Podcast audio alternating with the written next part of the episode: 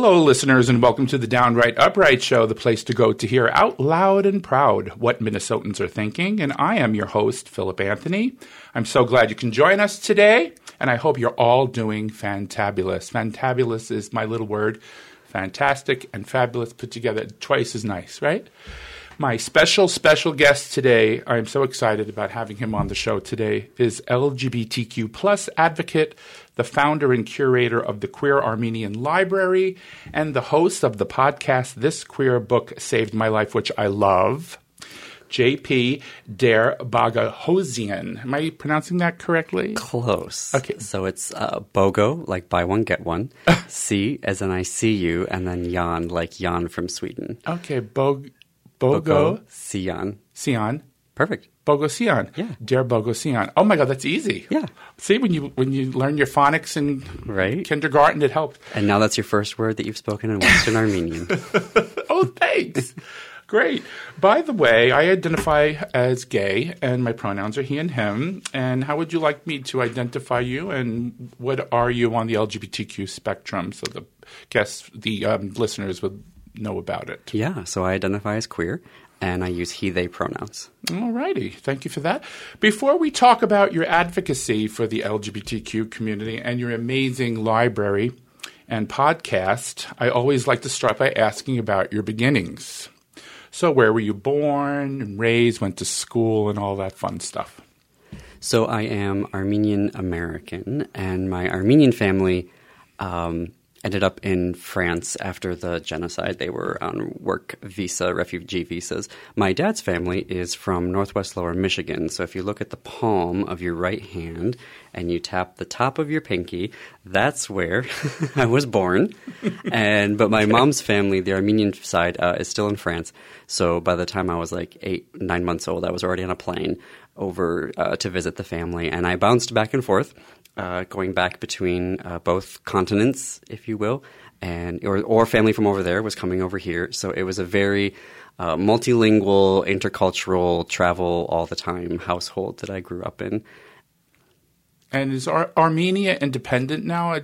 I'm ignorant on my world history. No, I haven't been to school since I was – I'm only 15. No, just kidding. When did you tell us a little bit about that, about Armenia and when it became independent and all that stuff? Yeah, Armenia is a very ancient country. It's one of the oldest in the world, goes all the way back to like classical history.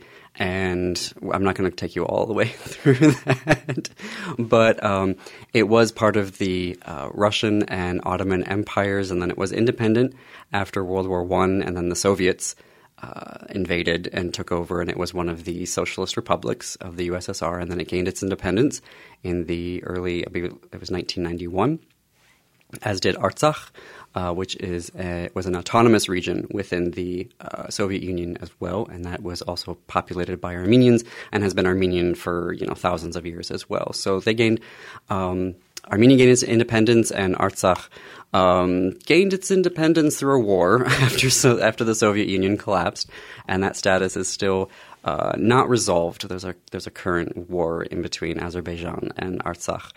So that's difficult to be navigating right now. It's very stressful. Yeah. There's a blockade of the only road between Armenia and Artsakh right now by Azerbaijani army and eco-terrorists, frankly. And so we're doing what we can to reestablish humanitarian aid to the country and to stop Azerbaijan's it's winter and they're cutting off gas supplies, and there are people who are diabetic and they need insulin, and people need food, and so it's a really tough time. Sounds familiar because I have a friend who has family. She was she flew with me a few times, and she has family in Ukraine. She can't even speak to them. There's no communication, and all she does is cry. And it's just. I mean, when you think about it, this is humanity, and we're all human beings. How we could treat each other in such a horrible way it's crazy. Anyway, let's veer away from that a little bit and try to get a little happier times here. So getting back to your LGBTQ roots, when did you realize you were different from other kids growing up, because I could tell you my story, but mine's a really long one, but in school or in the neighborhood where you grew up, and can you talk a bit about your coming out journey? Ooh, okay. I'll try to keep this brief. So I understood myself as not straight when I hit puberty, so this would have been about 6th grade.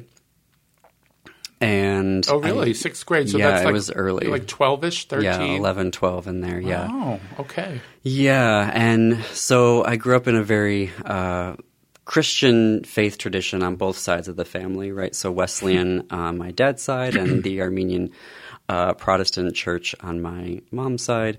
And this was right when HIV and AIDS the pandemic was really exploding. And so I was just surrounded by hate towards queer people. And there was also an additional layer to that of, you know, being Armenian and being the grandson and great-grandson of genocide survivors. And in the Christian faith tradition, right, queerness is a choice.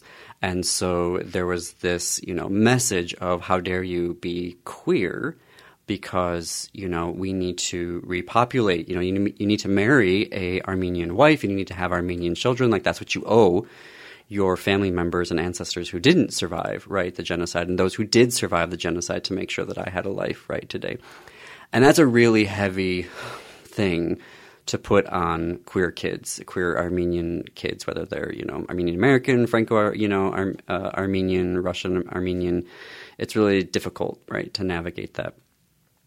And I, through that, was trying to develop my own I was very connected to my Wesleyan church and the youth pastor there, and was like trying to, on my own, create a conversion therapy protocol, which now when I became like in my early 20s and I found the, you know, the manuals from other like conversion therapy protocols, I was like, oh, I invented that when I was 11. Like, so you actually – I hate to interrupt you, but you actually went through conversion therapy? No, I didn't go through it. I kind of was like cobbling together my own version of that, because I wasn't telling anybody. And this was something I was doing like in secret on my own. And it was – you can imagine that's very isolating. So I was hoping that it would work. And then when it didn't happen, about 17 years old is when I left the church and went on my own journey. And it was long and it was arduous. And I had ultimately – I mean, there was some highlights but also some tragic moments in there, and finally started coming out in my mid-20s after a suicide attempt and then some suicide ideation like a year later. And then I was finally able to begin to process through therapy. And I had a really amazing therapist who was able to help me begin to integrate, right, and address the grief that I had of not being straight and what that was doing in my life, and also how to be a queer person and navigate that and being in the world, and having, you know, resources within myself and tools of how I could do that, you know, and come out on my own terms. And I ultimately, you know, started with my, you know, friends and family, and I was working in Michigan, and that was also arduous because you could be fired. Sure. In, you know, a private job for being queer, and you have no legal recourse. And so I was always kind of making that dance when I was, you know, working.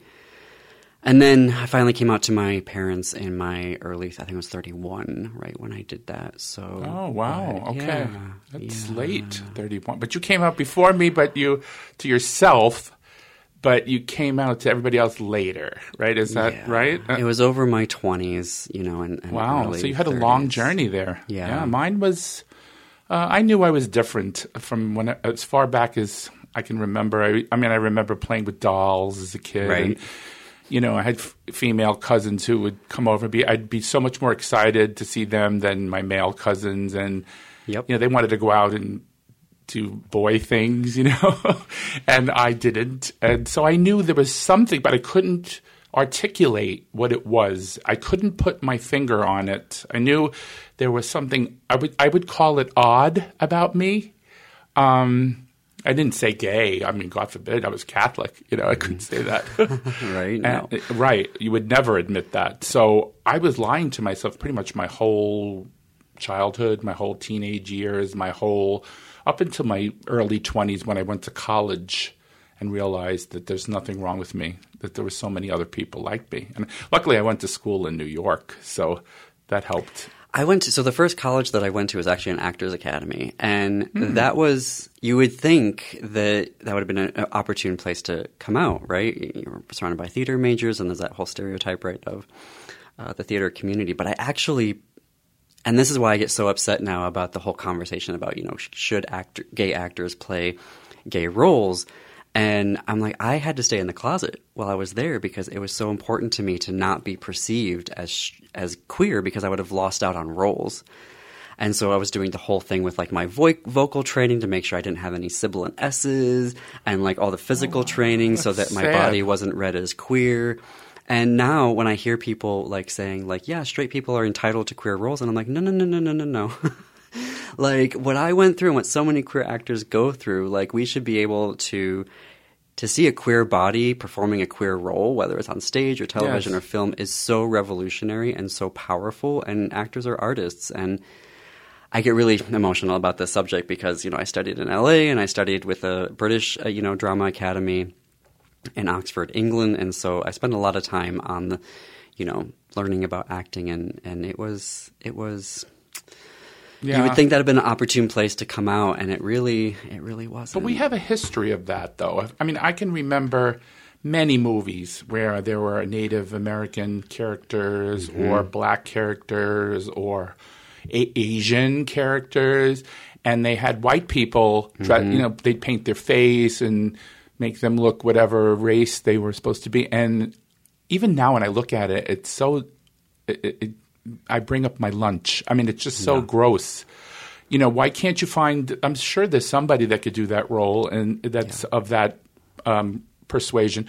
But I can't imagine being a gay person back in those days, because I was never interested in acting. I was kind of shy back – I was a very not well-liked kid because I was different. You know, kids pushed my books on the floor, beat me up, stole my lunch money. You know, my mom would give me money to buy candy or buy lunch or whatever every day. And she goes, Philip, how come you don't – you know, you didn't eat your lunch today? No. Where's your money? Oh, I spent it on what? But I would never tell her that the kids stole it. So it was really bad. I hate to even think about those times because – but, you know, I share in your walk through life because we went – you know, being gay in those days, you know, today – the kids have it a lot better. I wish I had a safe space to go and be like in a gay club in a school or – I know, right? Does that make sense? Yeah. Like I can't even imagine that. I mean, that would have been so cool to just, you know, meet people just like me and, you know, validate myself because I had no self-worth really. But anyway, but thank you for sharing that. I really appreciate it. That's great.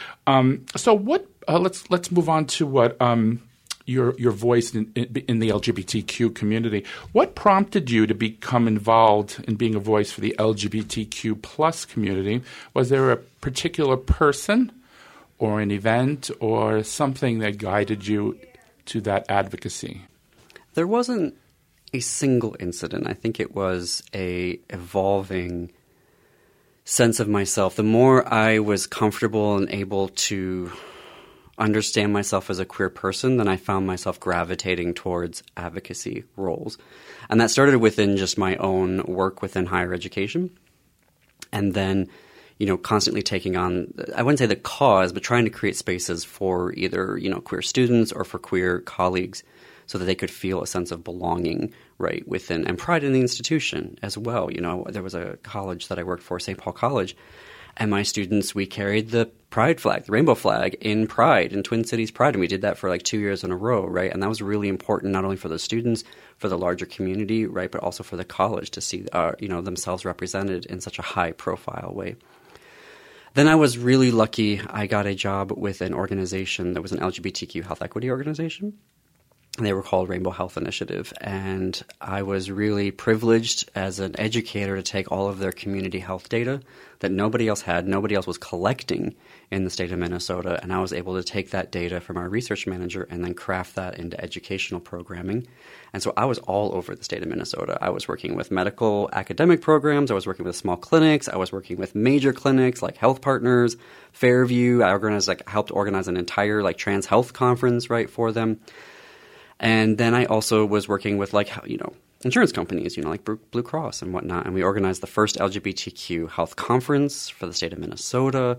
So that was really important to me as well, to begin to see how stress from being queer was impacting our health of our bodies and Absolutely. Our emotional health, even our like spiritual health. And to find out, you know, that about 3% of queer people are turned away from healthcare providers in the state of Minnesota. For being queer, like they find out, and the provider's like, nope, I'm not going to provide, you know, healthcare to you, which is insane. It's absolutely like, how is this happening?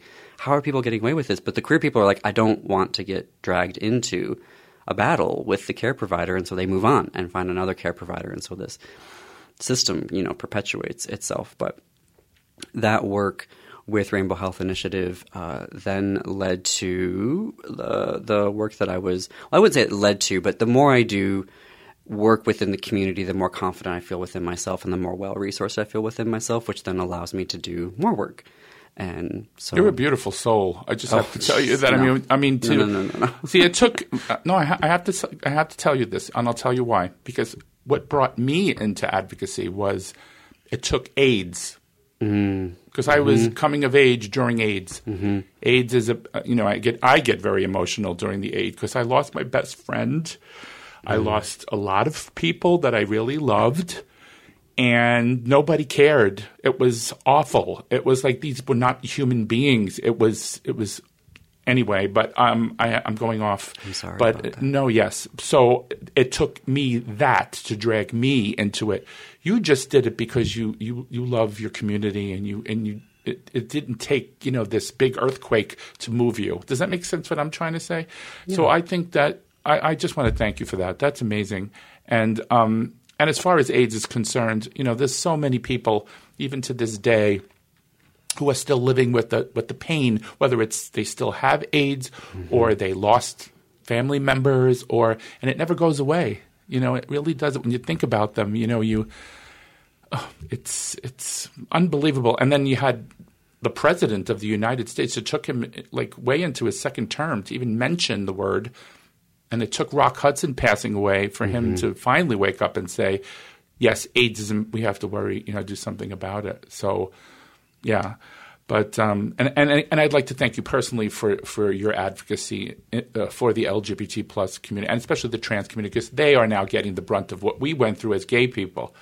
See, we went through that whole thing, you know, oh, gays this and gays that. Now it's the trans people, they're, you know, like in DeSantis is doing in Florida and other states are doing, demonizing them and treating them, you know, horribly. And so we all have to stick together as a community. Every letter of the LGBTQ plus, you know, right. Whatever letter you are.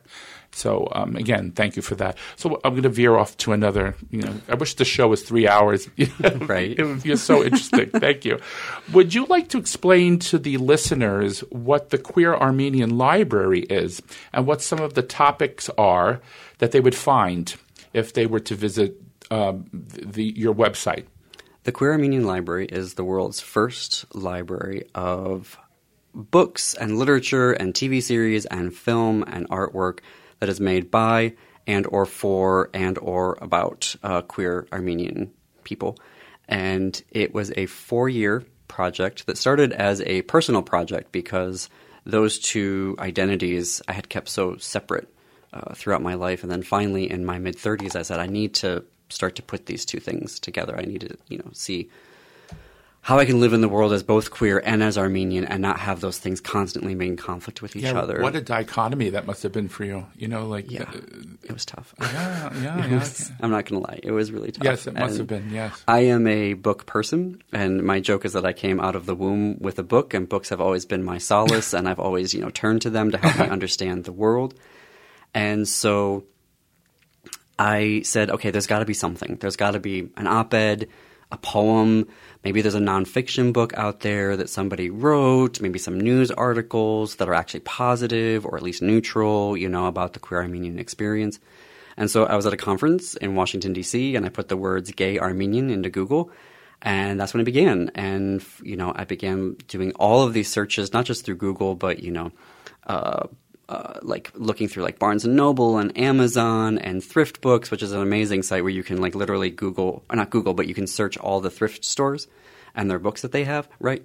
And I was finding Armenian bookstores and looking at their online catalogs, trying to find – and I was looking through like LGBT Armenian, gay Armenian, bisexual Armenian, trans Armenian, like all of these different search terms. And it was wild because, you know, I would go to a site and I'd search something, you know, in January and I'd come back again in June and find something new, right? And so it was this constant ongoing process, and I'd buy the books and watch the, you know, the films or the TV series, and I eventually, about 4 years in, realized I might have the most comprehensive collection, and I can't just keep that to myself. Like, nobody else should have to go through this. And so I said, well, I'll create a website. And then me being me, I didn't like, you know, it could have been really simple. Just put a list of titles, right, on a website and just publish it. And I was like, no, I want to have a page devoted to each book. And I want there to be like a bio of the author and like pull quotes. And if I can find like a video or a radio interview or podcast interview they did, then I want to embed that right in the page. And then I want to help people like find how to buy the book, so they can just click the link and go. They don't have to like then search, okay, well, here's this book, how do I find it? And because that was also a chore, right? Because these books are, you know, throughout the world. And I think I did like 3 versions of the website. It took about a year to create the website, and then I finally published it in November of 2020. It's beautiful, by the way. Oh, thank you. For the listeners, go there, and I'll give you all the information at the end of the show so people can go on to your website. And I mean, there's so many different categories. I mean, it's amazing what you've accumulated over the years. It's fabulous. It's just great. And what we discovered in the process, and this is what I was not expecting, is that we literally, I guess I found a subgenre of queer literature that was Armenian-focused, and we found a subgenre of Armenian literature which is queer-focused, and nobody knew that existed. And the quantity and the quality of it and the breadth of it, not just, you know, in the United States but also within Armenia. And so it was really illuminating, right, for folks. And I just got an invitation like last week for a conference, virtual conference that's happening in Eastern Europe to present on it. And, you know, so that's like – the word is out there, and I know it's a very niche topic. But for me, I was like, I know I'm never going to get like thousands of hits on this website. For me, what I look at is in WordPress, where I created the site, there is a map. It's kind of like a heat map that shows you all of the different countries where people are going coming from, right, to access the website. And I love this. They use pink as the as the color to shade the different countries. Yeah. And after I published it, it was just so gratifying to see the entire world turn pink. Really? Yeah, of all these people from across the world that were coming to the site and accessing it. And that just, you know, made me really proud of that. And now we've actually grown to the point where we've brought in a managing editor, Natalie Cruz, and so we volunteer. This is a labor of love. Like, there's not actually money that comes out of this, but Natalie Cruz, she's just started working. She's actually an art historian, and she is finding all of these amazing Armenian artists, like visual art, and so we're literally building out now the art wing, if you will, of the library, right. And so stay tuned for that. There's going to be a whole bunch of new updates coming to the library starting this spring. And we were just meeting on Friday. Not worthy. You are amazing. And the funny thing is, I did my little clicks throughout the, you know, and it talks about Armenian famous people that are Armenian and are in the LGBTQ plus community, such as Chaz Bono. I didn't even know that. I mean, till I read Cher, yeah. Well, yes, yeah. You know, and you did, but I didn't. Cheryl Sarkissian. You got to put 2 and 2 together and get 4. You know, yeah. I didn't do that, and yeah, there were other people at which I off the top of my head I can't remember, but yeah, and. You're giving these people, you know, a platform, you know. I mean, Chaz Bono wrote a book, I think, as well, yep, right? A memoir, yeah. About what his journey was going through being Armenian as well, and coming out as trans, and yeah. Wow. Well, again, at the end of the show, I will give the listeners the information. So I'd like to preface my question by emphasizing that your library is not only for LGBTQ plus Armenians, but for everyone in our community. Can you tell our listeners a bit about the Armenian culture and the struggle of Armenian people in particular, and the struggle of LGBTQ plus Armenians. So no, let's make this short. How can we? I was going to say that's a 3-hour answer. Yeah, no, I was going to say that. So I'm going to try to help you out here if I can. So for the people that aren't Armenian and they're LGBTQ, how would it help? How could it enhance their view of your culture and about LGBTQ plus issues? I think that queer Armenians have a shared experience with queer people across the globe, but we also have insights that may be useful. I'm at a point in my career where I'm done kind of justifying the validity and my humanity. And part of me is I want to say that there's obviously this value in these books and in these stories, but at the same time I'm there is inherent value and we don't need to be constantly proving it to straight people and to cisgender people. But I think that there is a perspective on queerness and how we inhabit our bodies, particularly within a diaspora. All queer people are in a diaspora, right? We understand ourselves as queer. We're most likely in a family where we're the only ones. And we may be growing up in communities where there's maybe 5 of us. And we always have to go out into the world and find ourselves and find our families of choice and find our friends and find our community. So we're in this diaspora, and I think Armenians very much understand diaspora, right? We are displaced people. We are indigenous to Southwest Asia, but because of the genocide and lots of other horrendous pogroms and wars and whatnot, we are spread throughout the globe. And I think that we're able to give that idea of how do you create a home? How do you create a home in your body? How do you create a home within a community?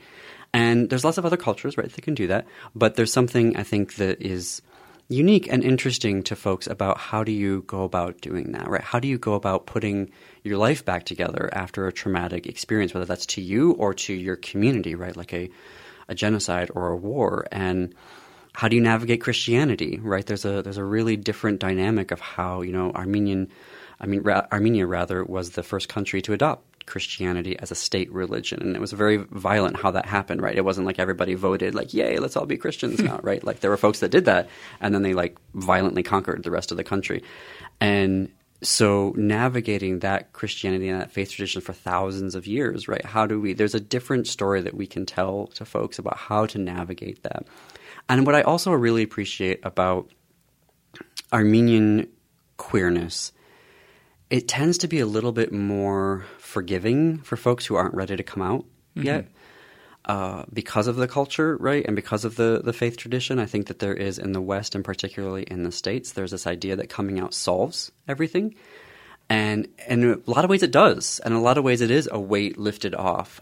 But sometimes you can't be 15 and come out. And sometimes you can't be 21 and come out. And sometimes you can't be 35 and come out yet. Right. And what I appreciate about Armenian queerness and Armenian perspectives on this is that it's okay. You'll find the time to do it. Don't stress out because you can't come out yet. It's totally valid. You will find it in your own time. And yeah, there may be things that you have to do that you don't really want to do, the way that you're interacting with your family and how you don't want to lose your family and how do you navigate that. But I think that it is giving ourselves grace to not feel like you have to come out right away, that you have to particularly conform to Western ideals, right, of what queerness could be, because it's not the only way to be queer. And a lot of, I know a lot of Armenians who want to come to the States because there's way more freedom here, and I get that, and it came because of our tradition of queerness and our tradition of queer politics. So I don't want to denigrate that in any way. It was necessary, and we need to keep doing that. But I think adding in this other perspectives and wisdoms that we get from diasporas and other cultures, either within Middle East or Southwest Asia, Africa, Southeast Asia, et cetera, I think is important because it enriches the resistance and the revolution that we need to be creating to create radically inclusive spaces for queer people. Mm-hmm. And the coming out experience in other countries, such as I can pick out one off the top of my head. I have a friend from Pakistan, and he said being gay there was worse than you were a murderer. It was just horrible. And he did everything he could to come here, and he finally was able on a scholarship to come to school, and he didn't go back. But he ended up marrying someone, and then he was able, through that experience, to stay. But he said it was like torture because it's criminal to be gay in Pakistan, and I'm sure in other countries. So your the Armenian experience and the Pakistani experience, and I guess the Iranian experience and Russian experience. You know, a lot of Russians are not only leaving because they don't want to be sent to war to kill other people, but they're leaving because they don't feel free there either. So it's a journey for a lot of people, and we're lucky to, although in the United States we have our we have our dark side. I hate to say, we do, and unfortunately it's growing and it's getting I'm hoping that we the people here will realize that once you take the rights from one group away. You follow me? And then you could be next. We need to be in this boat together and sail together. Well, I mean, to your point about Russia particularly, we are a global – I mean, to pick up on what you're saying here, we are a global community, and, you know, they did the Don't Say Gay bills first a few years ago, yeah, sure, right? Sure, and so our fascists in our country, right, the conservatives in our country saw that, and they've now adopted it and kind of made it – they're, tied it to the American homophobia. Yeah, because Putin is their new Trump. Yeah. You know, to them – yeah, they love him. They love him to death. And they saw on TV when they were doing the pride parades in Russia, the cops were beating up the people that were marching in those parades because it's not – you're promoting a what's the word? I don't know what they call it in their – yeah, I can't remember it. It's like indecency. It's an indecency. You're promoting indecency. That's what they call it in Russia. And they want that to be done here in the name of religion. And that's dangerous. So we need to stick together. You know, everybody, every marginalized person, whether you're black, you're gay, you're queer, you're Asian, you're Native American, whatever you are, realize that there's somebody else in the same boat, and we need to get in this. We need to, join hands and fight against that horror, which is fascism. So I think you were going to say the same thing, right? Yeah, and I think that. Well, I think where I was going with that is that queer folks in those countries could give us a heads up. I think it's really easy to be like, oh, that's happening over there. That's happening in Pakistan. That's happening in Armenia. That's happening in Russia. But they, in Poland, Hungary, I mean, wow, I mean, just nightmare over there as well. But because of these global conservative and fascist movements, they all are learning from each other, right? And so, in queer communities in those areas can give us a heads up, and they can talk about how are you resisting over there, so that we can learn about our resistance and how we can break that down, but also send that out, right? So there can be a dialogue between them. And yeah, to your point about. I mean, I'm thinking actually of the Rainbow Coalition of Jesse Jackson, right, in the 80s. But each of our community struggles is unique, and there are different ways of and barriers that needs to happen there. And I think that there is something valuable and valid about learning about how that, like police brutality shows up very differently, right, for Black, African, and African American people than it does for queer people. We both have histories of police brutality, right? We both – I mean – Pride started as a riot against the police, right? So we have these, but it's different. And I think that if we can begin to understand those differences, then each of our community revolutions, each of our advocacy for changing, right, public safety and making it actually about safety, right, it will be enriched by that, by understanding how are our different communities dealing with that, and then how can we overlap and address those different barriers, and in doing so, those barriers come down so that none of us are left behind. That's a good point. That the word safety. When you said that, a light bulb went up over my head, because I'm every time they, meaning the fascist end of the spectrum,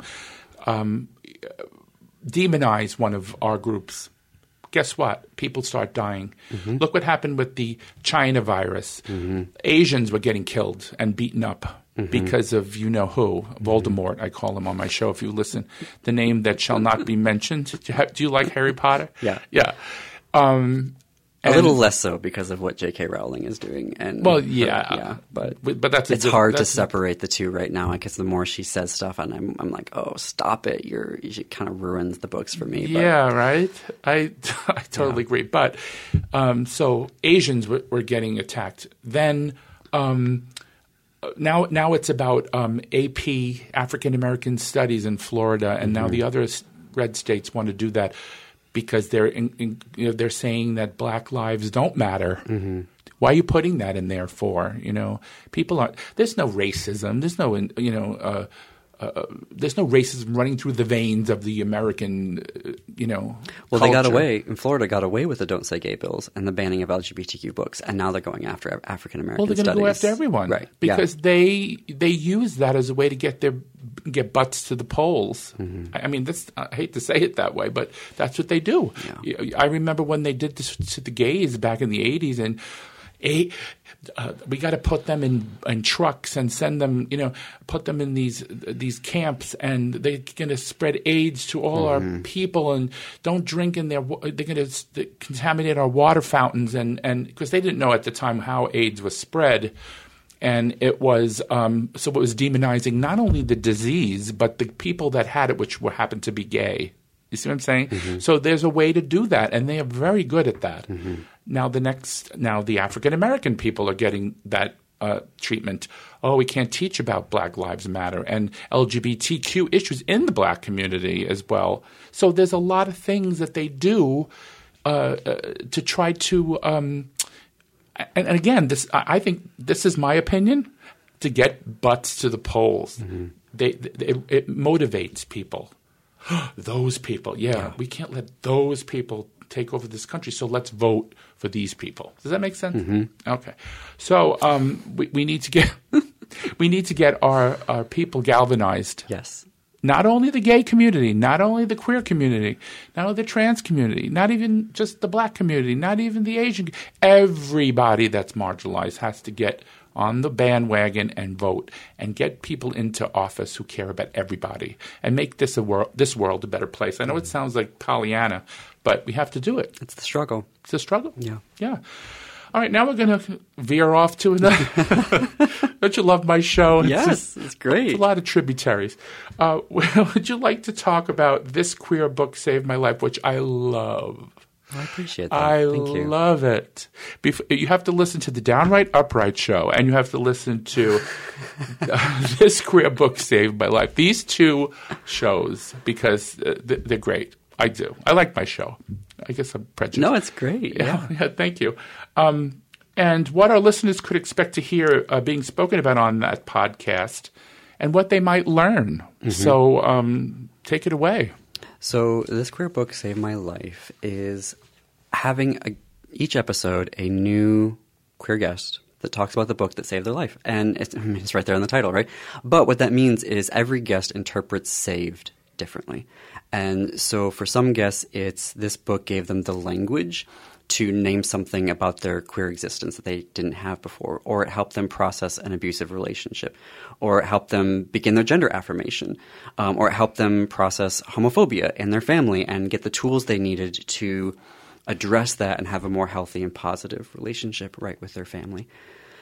Sometimes it was like the books are epiphanies, like, oh, actually, this is who I am as a bisexual person. Like, this is what bisexuality is, and this is, so it's moments of realization. And we are unique in that when we are able to, and we make every effort to do this, is that we also bring the book's author onto the show as well, so that we can have a three-way, if you will, conversation.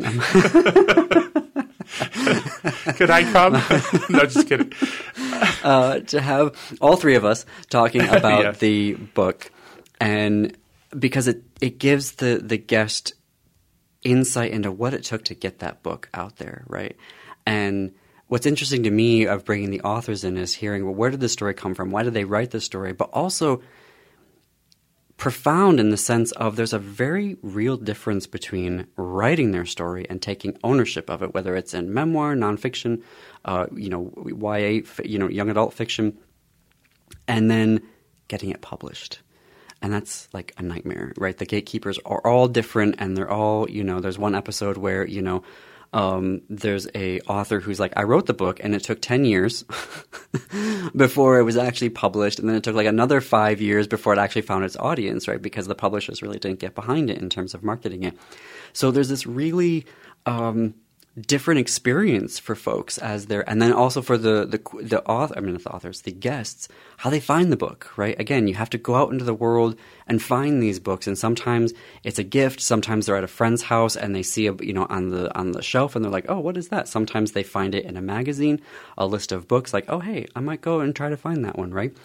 So it's really interesting to me, particularly at this moment, which is a very paradoxical moment, right? We have – weirdly, and I did not have this on my life bingo card of hearing the Pope say that, you know, laws criminalizing queer people are a sin and should be repealed. And I'm like, oh, really? Which the Catholic Church still, you know, major problems. But then we also have armed vigilantes showing up at drag queen story hours outside libraries. Oh, that's right? So scary. And all the bills banning and don't say gay and all the attacks on, like, you know, criminalizing trans healthcare. So we're in this weird moment of, how do we navigate this? How do we live through this? How do we have life-affirming moments? So to hear – I don't want to hear necessarily – I don't want to create another podcast that's about this book is so fun to read, right? I want to hear, how did a queer person read a queer book and found a new way of living or loving on this planet, right? And then to hear the author talk about, this is why I wrote this, and this was the struggle in writing it, and this was the joy in writing it, and then this is what it took to get that story out into the world. I think those are important to hear right now. Yeah. Can you because the show is so short, an hour, can you tell our listeners one interview, just pull one out, one or two that you can do briefly, that really motivated you and that you felt it. It was so important for it to get out there, so we can get the listeners to maybe navigate that one and go onto your website and listen to that particular one. Because they should listen to everyone, obviously, but one that actually that's so memorable to you, I guess. Well, one that's, I mean, top of mind today, because as the day that we're recording this is our season finale, our season 2 finale, and the book we're talking about is Ties That Bind, and it's talking about homophobia in the family. And that really resonated with me because of how homophobia showed up both in my Armenian side of the family and the American side of the family, and how I lived with that and didn't understand it, and how I wished I had had the tools to navigate that, and that's what that book does. And the guest is Kuwaiti American, and so, you know, obviously Armenian and Kuwaiti experiences are very different, but to have somebody who is from that region of the world talking about that and also navigating, you know, American culture, right, as well. That was just really meaningful to me to hear that. Not that – I mean, the book is amazing and it speaks to everybody. As the author Sarah Schulman says, she's like, familial homophobia is something that we all share in common, sure, right? We can be in an elevator for, you know, 2 minutes and we're able to right away explain what's going on. But how do we navigate that? How do we address that? How do we have – and she advocates for third-party intervention, right, about – we need somebody from outside the family to be like, hey, this is who this person is in your family, and they are amazing, and they deserve your love, and you need to knock it off, right? And this is how you're going to get over it. Yeah, basically. But also, this is how you stop the homophobia within the family. Absolutely. And the petty denigrations or the, you know, emotional violence or the, you know, emotional abuse or physical in some instances. Oh, yeah, so. Absolutely. And do you ever have podcasters on your show? Yes. Yes, we have writers, podcasters, I would love to be lawyers. On your show. Absolutely. I could tell you my journey because it's very interesting. I've never actually – well, I haven't – episode 1 of this show, I talk about myself, you know, which I don't like to do. But there's a lot of my coming out story that's very I'd love to share, but I haven't had time to because I have so many guests and I want to share those guests with everybody. And I know, right? But yeah, it was a very trying time for me, being a Catholic boy, altar boy, you know, you know, which is on top of that, and hearing the word, the F word. You know, not the F-U word, the F-A word, all over the place, and in my own family members speaking it right in front of me, and I know that I belong. That's who I am, and they're talking about me in such a horrible way. It's very demeaning, and it's very your self-esteem just plummets. It becomes you begin to hate yourself. It's just awful. And I think that's what we need. Just what you just finished saying, having people from outside of that little bubble going in. Bursting that bubble and saying that is not the way to treat that person. Mm-hmm. And thank you. That's a great way to...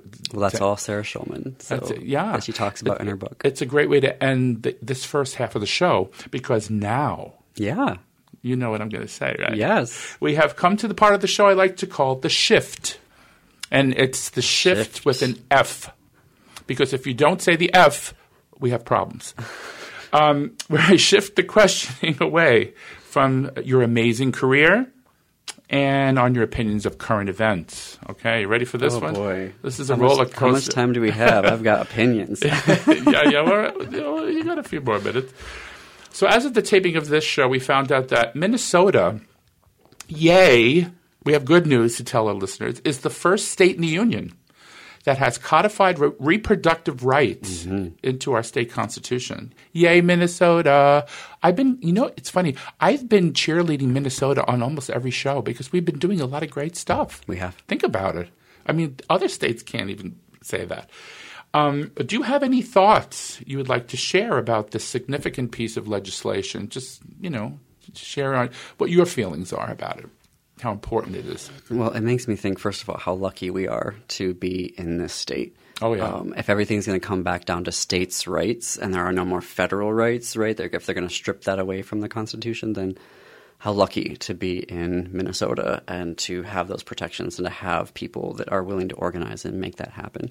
I think the bill is so important, not just for cisgender women's health, but also for trans people's health, right, as well. And I think there's reproductive rights are not just about abortion. And so I think it's really important that we make that connection and we see how expansive this actually is to queer health as well, that this bill also advances that. And so I'm really glad to see that we were right away, that we were going after that. And I mean, how lucky as well that we got the legislature blue, as well as the governor's office and all of the state, cabinet offices, right, as well, that we can say what we believe and enact the legislation and make that law and give people those freedoms and those rights. And it's really exciting to see that. Yes, because in my opinion, reproductive rights are an integral part of health care. Mm-hmm. It's health care. Mm-hmm. If a doctor says to a woman or who identifies as a woman and says to her, if you have this baby, even though you're in your 8th month here, there's a possibility you could die because you have this, that, and the other thing. I mean, I'm not a doctor, so obviously I know there's certain breech babies and things like that, there's a chance you could die, and so can the fetus. So this is a healthcare thing, Not every and the thing that makes me angry, here I go on my tangerine again. I always go off on a tangerine because I get, this makes me so angry, when I hear about these things because they try to say that Democrats want to give women abortions up to the day of birth. Mm. Oh, really?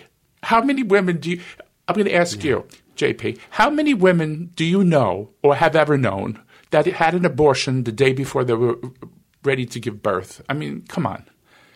I imagine it's in those instances where – first of all, to answer your question, I don't. As I understand and look at the policy history and the data that goes into that, one of the major reasons why we want to have that, and we shouldn't criminalize doctors – I mean, we shouldn't criminalize it at all, but – when the health of the mother. Absolutely. That's right, what I was going to say. Either on the day of or in the weeks leading up to it, where it's very clear that the health of the mother is in risk and we need to do something to protect her, right? And or to protect him, trans men, non-binary folks, they also, pregnancy affects them as well. That's true. You don't have to identify as a woman.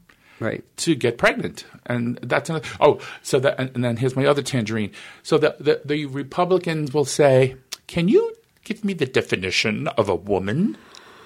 Now, does that irk you? Does it bring your blood pressure way high, or am I the only one? Yeah. No, it. You can't even give the definition of a woman, and you want to kill babies till the very last day. I mean, it's just sickening what they're spreading. They're not talking about the health of the mother. They're talking about these little. nitpicking issues, and they're trying to get people galvanized again to get butts to the polls.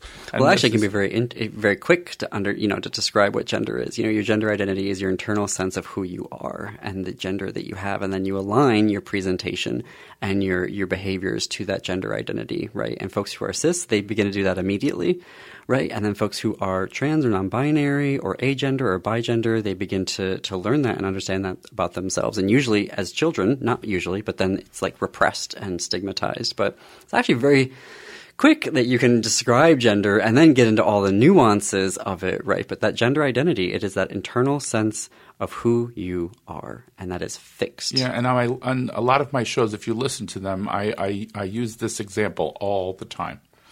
Now, if somebody says, my name is Betty, call me Betty, you're going to say, okay, I'll call you Betty. Yeah. Now, why is it a problem all of a sudden when someone claims to be of a certain gender? Please call me this. Please address me as ABC. But this is a problem for some people. It aggravates me like to no end because it's not respectful. Because if you want Betty to be – if you're calling Betty Betty because she wants to be called Betty, what is the difference between that and somebody saying, I would like to be called he, she, whatever pronoun you want to use. I want to be addressed as Mix rather than Mr. or whatever. You know, I'm fine with whatever you want to be called. I have no problem with that. And I don't understand the issue. It shouldn't even be an issue. But again, I digress. And to correct myself I just said it was fixed, but gender identity can also be fluid, right? And so all the things that we understand about gender are finally us breaking these false notions that were, foisted upon us. And so when people complain about the LGBTQQ, two spirit, and I'm like, yeah, we need that though, because we are deconstructing what sexuality and gender identity is. And it's actually this very rich tapestry. And we need that. And so, when people are like the alphabet people, I'm like, yeah, absolutely, because there are all of these sexual identities. I'm proud to be part of the alphabet. Right? Yes, exactly. I'm the G. That's how I identify. You. What letter are you in the alphabet? Q. You're the Q. Yeah, I was going to say that. But I just met a girl. We're friends now, really good friends. We met on the street. We just hit it off. She goes, I'm an L and I'm proud of it. Yeah, absolutely. She's like, and I thought about that. I said, yeah, well, be who you are and love yourself. That's the big thing for me. Anyway, we move on to the next question. Let's talk about, and this one we can talk about forever, but we get time's starting to peter out. But let's talk about the beating and death of Tyree Nichols by 5 police officers in Memphis. Do you think better training alone can prevent this from happening again? Or what measures would you suggest to ensure that the brutality doesn't occur again? Also, as an added tidbit here, did you know that 4 of the 5 police officers had policy violations on their records already? So that should have been a flashing red light, It's not a training issue. I know a lot of Minnesota State. So the college I work for is part of the Minnesota State system, right? And we train 80% of the police officers and public safety officers within the state of Minnesota, and the education is first rate. What we're giving them, there's not a training issue there, right? When they get onto the force, and we've heard this many, many, many, many times, when they get onto the force, they're told, forget everything that you just learned. We are going to tell you how this works. And so problem number 1, right? And then I know a lot of folks as well who are doing really amazing work within departments themselves, right? So there's a really great education that you're getting prior to becoming an officer. And then there are folks that are trying to do really good work when they're already officers and with these police departments. It is not a training issue. In my opinion, it is not a training issue. There are structural issues that we need to rethink what public safety means in this country. And I think that unless we're very serious about that, and we need to stop saying training or bad apples, it's not. We see these patterns. The same thing with Derek Chauvin we're now seeing with these officers, right? History of violations of, policy, disciplinary measures, and then it's just let it go, let it keep going. And so on the one hand, you know, as a former member of a union, I want to be like, I'm pro-union, right? But we can't hide destructive behavior behind a union contract. And there has to be a way that we begin to structurally address this. You know, police budgets should not be the biggest part of a city's budget. You know, I remember one of my partners had a was having a reaction. He's diabetic, and when I called 911, they're like, "Do you want an officer?" And I shouted at them because I was like, "This is an emergency, and I need somebody right now." And I remember shouting at them, "Why do I need a police officer right now? I need health professionals. Send an ambulance." And they're like, "Oh, okay, yeah." And the ambulance got there, and you know, everything was fine, and you know, we were getting everything stabilized. And then one of the paramedics was like, "Yeah, so I just, you know, I talked to an officer," and I'm like, "Why?" And they're like, "Well, you know, they called us, you know, to see what was going on." And I'm like, "But what did a police officer have to do? Why was it any part of their jurisdiction when it comes to a health emergency?" I know, right? You know, so they're involved in things that I don't think they need to be involved with. Like a traffic stop. For me, for example, people shouldn't be dying from a traffic stop. No. If you want to give them a ticket, give them a virtual ticket, maybe, if you don't have to even stop them. Say, you're pulling you over because you sped. You'll receive this in the mail. Goodbye, and you know, and that's it. But too many people are dying for very simple things. We don't have social workers on the scene, you know, that could help with mental health issues. We just want the cop there who has no training in that field. Yeah. Does that make sense? Yeah. So this could be a whole show in itself, but I just wanted to bring that out there that, yes, it's not a training issue because it's an issue. It's placing the responsibility. It's shifting the responsibility, right? So instead of addressing what's happening within a police department, it's saying, oh, well, the problem are the educators. The problem is not the educators. The problem is what's happening within the department and what is being addressed and what's not being addressed there. And so, you know, that's where the change needs to come from. Yes, yes. All right.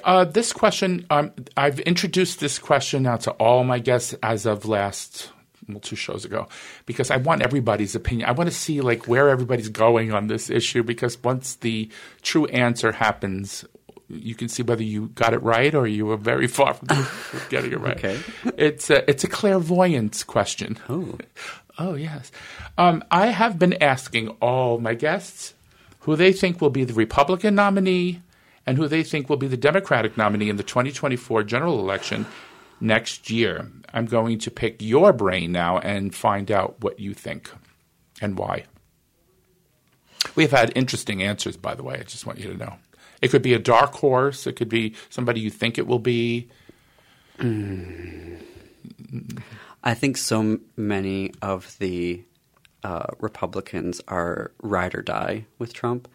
And so I don't – and the more people like Nikki Haley just got into the field, and obviously DeSantis is going to get into the field. And I think a couple of others – like I think the Koch brothers, I was reading something yesterday. They're going to, you know, fund with all their money an anti-Trump candidate. Yes, they're moving away from him. That was the original problem in 2016 is the field was so large and he had such a horrifying message that was – it's not about grievance. It's about cruelty, right? Bonding over cruelty.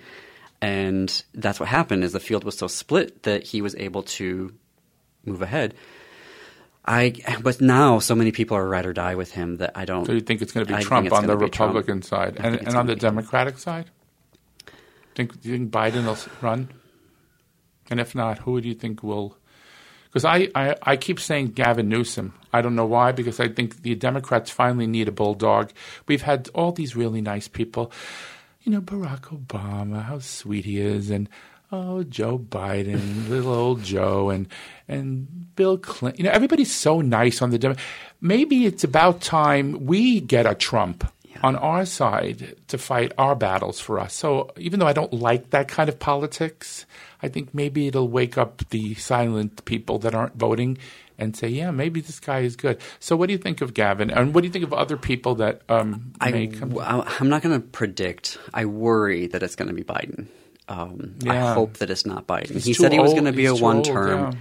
Yeah. And by the way, I want to stop you. I don't want my guests to think I'm an ageist. Right. I'm really not, guys.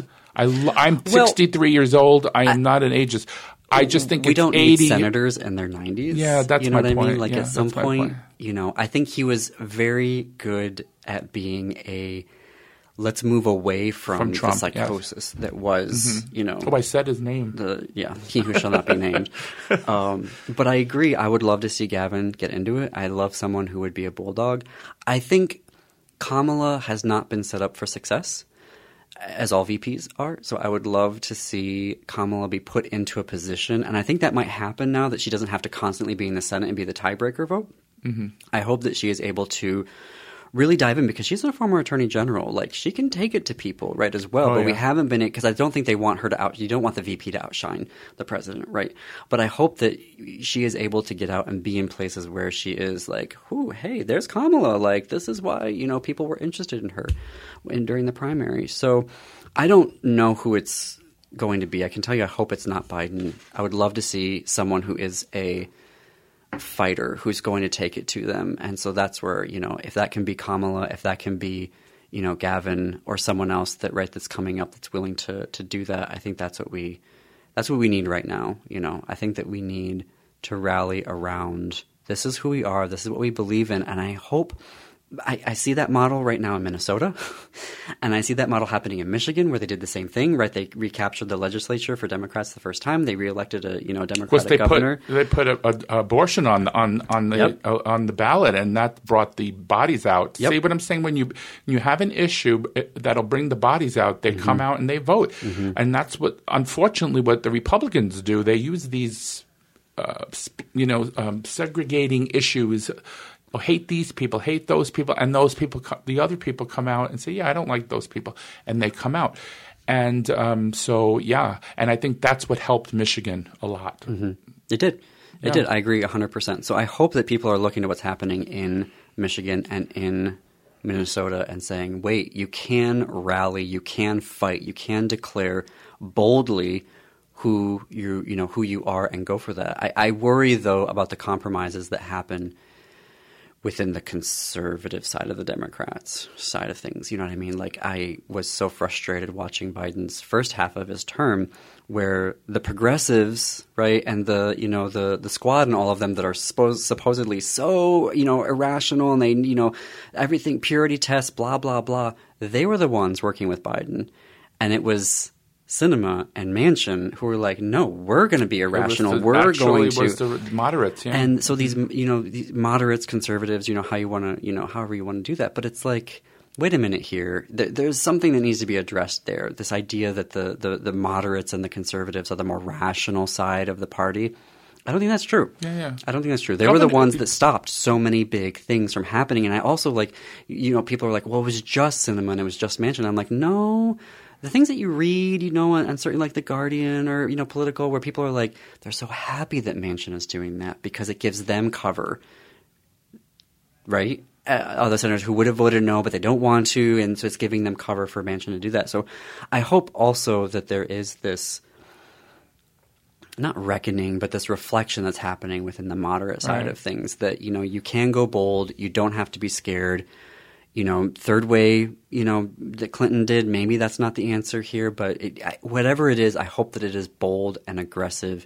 This is who we are. It helps all people. Yes. And there's joy in that, and we need to go for it because this kind of tepid, you know, technocratic response may be useful, but it's not inspiring. And to your point, we need to inspire people to get to the polls. And my last point on that, on this question, is Gretchen Whitmer. Mm. That's another lady. I think she identifies as a lady, a woman. I don't know. I'm assuming. She is amazing. I think watch out for her. Mm-hmm. She's somebody that's going to be a mover and a shaker in the near future. Anyway, so before we end the show, I hate to do this. I could go on forever with you. I just love you.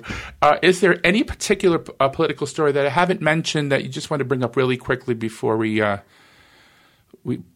show the credits? No, I think we'll leave it there. Okay, that's fine. So we've come to the end of the show, and thank you again for coming and spending. I know you're a very busy guy, and to even spend 1 hour with me you just made my day. No, so I appreciate it. Thank you. And us queer podcasters need to have each other's together, backs. And I would do yours in a fast minute. Yeah, let's make that happen. Yeah, I'd love to. It would be my utter pleasure. I would pay you to go on your show. Anyway, for more information. Love him. About JP and his amazing career, you can go to queerarmenianlibrary.com, right? Mm-hmm.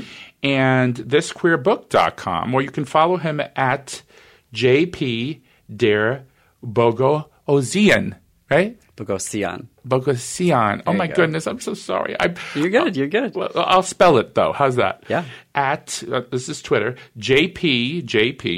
D-E-R-B-O-G-H-O-S-S-I-A-N. And there's going to be a link next to the podcast so they can click right on it and go right there. So thank you again, JP. I loved doing this. Thank you for having me. This has been a great conversation. Oh, my God. I love you. And to the listeners, I'd like to thank you for spending time with us today. And please stay tuned for more of the Downright Upright Show. In the near future, thank you again, and this is your host, Philip Anthony, saying goodbye, and see you soon.